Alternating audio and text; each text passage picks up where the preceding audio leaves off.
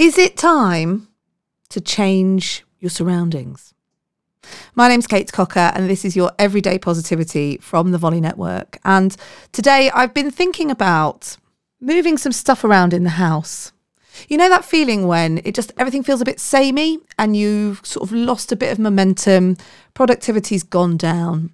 We are about to go into Christmas, so the decorations are about to go up. And in the process, I'm wondering about shifting a few things around in the house just to give it a little bit of newness, a little bit of fizz, a little bit of joy. It was really interesting with the Beatles documentary as well that when they started off recording in the TV studio, they felt really down and they couldn't quite get the creativity to work. And then they moved to Savile Row to the Apple studios that had just been built there. And all of a sudden they came alive and really felt the connection and really enjoyed the environment.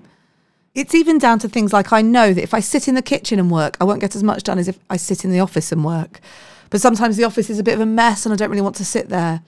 So today, have a look around you, have a think about how is your environment impacting you and what can you do to change it? You know, the reality is you might not be able to move from one office to another, or you might not be able to move out of the house that you're in into another house. But what you can do is you can start to make it your own. Maybe it's buying a plant. Maybe it's painting a wall. Maybe, if you're anything like me, it's just tidying up. Moving a few things around as the Christmas decks go up. Have a think, have a look, and see what you can achieve.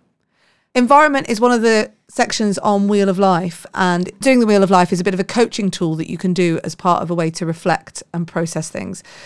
So join me tomorrow because tomorrow I'm going to start looking at how we can reflect on the year via the filter of the Wheel of Life.